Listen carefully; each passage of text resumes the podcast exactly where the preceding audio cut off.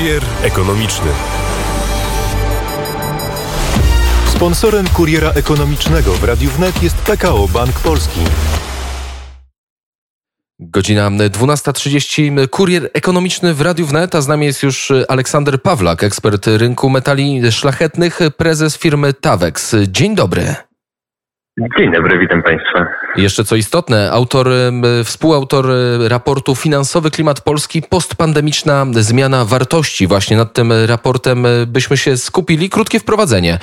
Z badań, które przeprowadziła pańska firma, wynika, że w roku 2021 ponad 70% Polaków nie zdecydowało się na inwestycje, a jednocześnie ponad połowie ankietowanych udało się zaoszczędzić. Więc powstaje pytanie, co dzieje się z pieniędzmi Polaków, tymi pieniędzmi zaoszczędzonymi? No, bardzo zachowawczo podchodzimy do naszych oszczędności. To widać też po wyborach inwestycyjnych i też po tym, że w ogóle do tych inwestycji nie podchodzimy. Te pieniądze poszły w przysłowiową skarpetę. W najlepszym wypadku zostały wpłacone na, na jakiś rachunek oszczędnościowy, który w obecnych sytuacjach nie przynosi interesujących odsetek. Wynika to z odpowiedzi badanych, a tak naprawdę z dwóch kwestii. Pierwsza jest taka, że e, bardzo często uważamy, że nie mamy wystarczających oszczędności, żeby podjąć się jakichkolwiek inwestycji.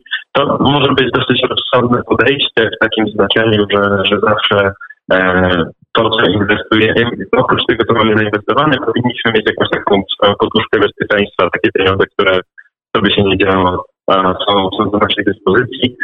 No i drugą taką odpowiedzią, która mówi o tym, dlaczego nie chcemy inwestować, to jest to, że uważamy, że nasza wiedza na ten temat nie jest Więc za chwilę, za chwilę rozbijemy te dwa punkty. Ja tylko w międzyczasie poproszę. Jest pan w Katowicach gdzieś na konferencji. Jakość połączenia nieco nam spadła, więc jakbyśmy mogli, e, tak jak Polacy poszukują sposobów na oszczędzanie, tak teraz my byśmy poszukali lepszego połączenia sieciowego. Możemy to robić teraz nagle na antenie Radia Wnet, bo to jest radio na żywo. Widzę, że się pan przemieszcza, przynajmniej to słyszę, więc przechodzimy staram do się, tematu.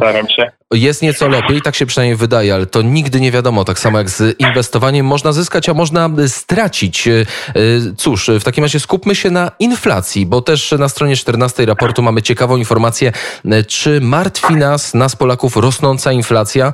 Z tej informacji wynika, z tego badania przeprowadzonego w zeszłym roku, e, pod koniec roku, że 54% Polaków bardzo martwi się inflacją, a 30% martwi się, ale nie myśli o niej na co dzień. E, tak, zgadza się. No, sumarycznie ponad 80% Polaków wyrażało bardzo duże zaniepokojenie inflacją. E, w tym samym badaniu pytaliśmy również o oczekiwania inflacyjne Polaków, no i paradoksalnie były one bliższe, e, bliższe rzeczywistości niż analityków, bo gro e, około 40% typowało, że inflacja w przyszłym roku będzie powyżej 8%. Także inflacja jest zdecydowanie w tej chwili typowym, typowym tematem. E, myślę, że widać to też po prywatnych rozmowach wszystkich, że e, temat rosnących cen jest no, bardzo istotny. Temat cen jest istotny, tak jak temat wieku Polaków, którzy decydują się na inwestowanie. Okazuje się, że w zeszłym roku najchętniej inwestują osoby z przedziału wiekowego 35-49. Co wiemy więcej? No tutaj to, że ten wiek e, jest jakiś taki najbardziej naturalny do inwestowania, e, wydaje się dosyć intuicyjne. Są to z reguły osoby o e, dosyć ustatkowanej pozycji, zazwyczaj już pewne swojej, swojego miejsca na rynku pracy i zazwyczaj generują te nadwyżki pozwalające na, na oszczędzanie i inwestowanie. To, co jest też ciekawe, to jest to, że stosunkowo aktywni na rynku inwestycyjnym są ludzie młodzi, a tutaj do, do 24-25 roku życia. E, wynika to z kolei z dosyć dużej odwagi, e, powiedzmy, młodszego pokolenia. Dosyć znowu naturalne i, i w mojej ocenie prywatnej słuszne jest to, że e, im jesteśmy młodsi, tym agresywniej do tego naszego portfela podchodzimy, szukamy metod do inwestowania, które pozwolą nam wygenerować jakąś satysfakcjonującą stopę zwrotu, nie tylko ochronią nasze pieniądze, ale pozwolą coś tam jeszcze zarobić. Czyli sprawdzają się wszystkie teorie, które mówią, że im jesteśmy młodsi, tym jesteśmy bardziej skłonni do ryzyka. Ma to sens. A w takim razie w co według respondentów, według przeciętnego Polaka warto jest inwestować i dlaczego na pierwszym miejscu są nieruchomości? No, wracamy troszkę do tego punktu naszej, naszej zachowawczości i tutaj tego, że e, Polacy bardzo ostrożnie e, podchodzą do pieniędzy. Nie traktowałbym tego jak jakiś przytyk czy wadę. Generalnie e, jest to dosyć rozsądne, zwłaszcza w tak niespokojnych czasach z pieniędzmi odnosić się w, w sposób wyważony. No to, co dominuje w odpowiedziach, to są niezmiennie nieruchomości, złoto i lokaty. Te nieruchomości jako, jako sposób inwestycji jest dla nas bardzo naturalny, bardzo go rozumiemy. Też troszkę łączy się z tym głodem, z głodem mieszkań, który cały czas mm, jako Polacy zaspokajamy.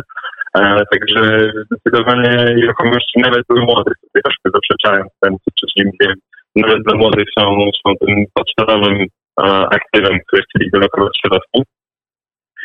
Natomiast ja mówię tutaj to, że, że dominują nieruchomości złoto lokaty jest takim ostatecznym dowodem na to, że na tą, na tą naszą zachowartość.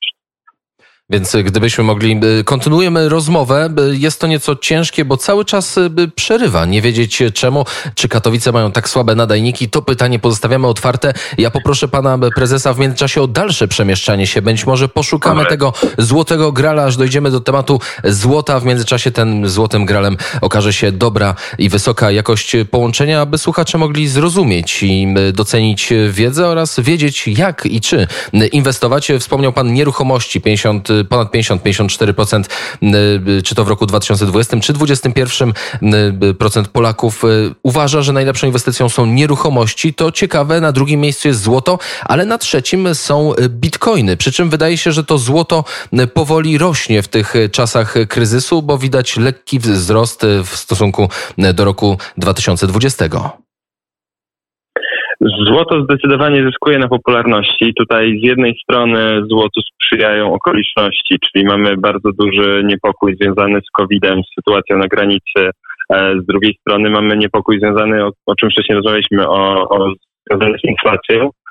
A to jest, to jest jedna rzecz. Z drugiej strony też ta dostępność złota cały czas się w Polsce poprawia. Rynek, rynek rośnie, wzrostem zainteresowania też ta oferta dla inwestorów się poprawia. Także tutaj działa na całej, całej naszej branży. Pomagają Polakom tak naprawdę inwestować w złoto, ułatwiają dostęp do tego złota. W takim razie jak zacząć inwestować w złoto? Bo kiedy myślimy sobie złoto, to widzimy Narodowy Bank Polski, wielkie sztabki, które Adam Glapiński wtłacza do naszych centralnych magazynów, ale przeciętny Polak na sztabkę złota raczej sobie pozwolić nie może, więc co? Monety, akcje złota, jakieś monety bulionowe, czy może biżuteria? No tutaj wyjaśniając po kolei, tak, taka sztaba filmowa, czy taka właśnie sztaba z konferencji Narodowego Banku Polskiego, to jest jak najbardziej bardzo standardowy produkt dla banków centralnych, natomiast y, dla regularnych inwestorów takich 400 uncjowych sztab nie proponujemy, nie ma ich oferty z tego względu, że jest to po prostu niekomfortowe dla, przeciętnego inwestora.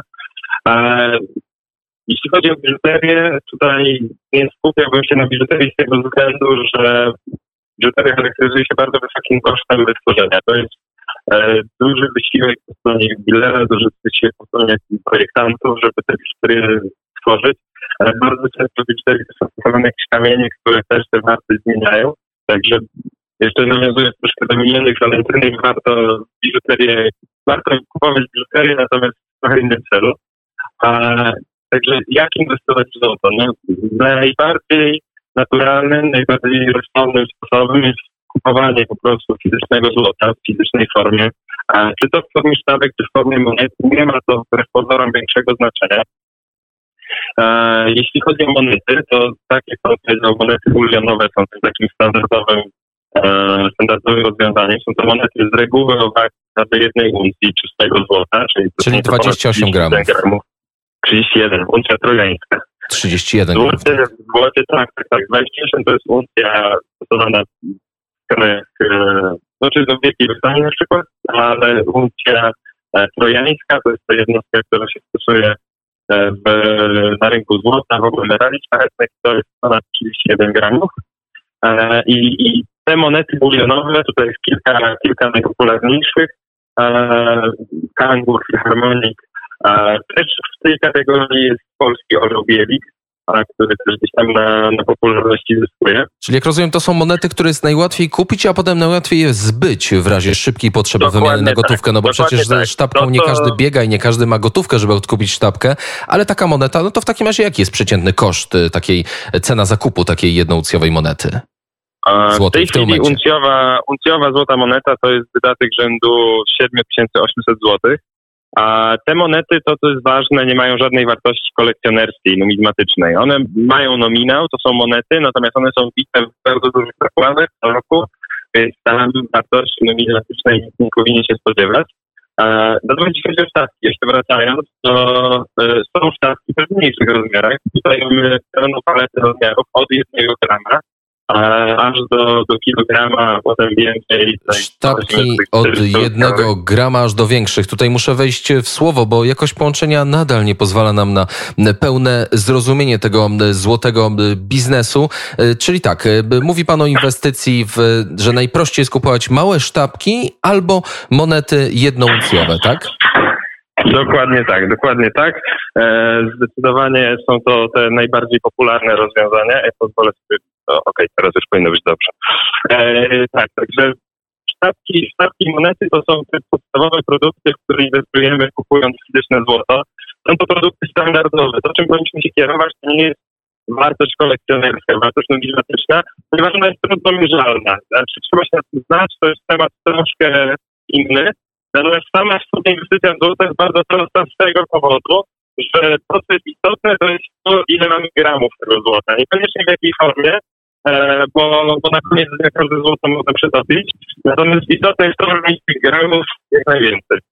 To w takim razie tu po, pozwolę sobie postawić trzy kropki. Już mniej więcej wiemy, jak inwestować w złoto, ale e, proponuję, żebyśmy na przyszłość, w przyszłym tygodniu na przykład, bądź w kolejnym, umówili się w studio przy krakowskim przedmieściu i porozmawiali i zrozumieli więcej na temat złota. Co pan na to? Bardzo chętnie, z przyjemnością przyjadę. Powiedział Aleksander Pawlak, ekspert rynku metali szlachetnych, prezes firmy Tavex. Dziękuję serdecznie i pochylimy się jeszcze nad tym raportem w przyszłym tygodniu. Dziękuję i do usłyszenia. Bardzo dziękuję, do usłyszenia. Kurier ekonomiczny. Sponsorem kuriera ekonomicznego w Radiu Wnet jest PKO Bank Polski.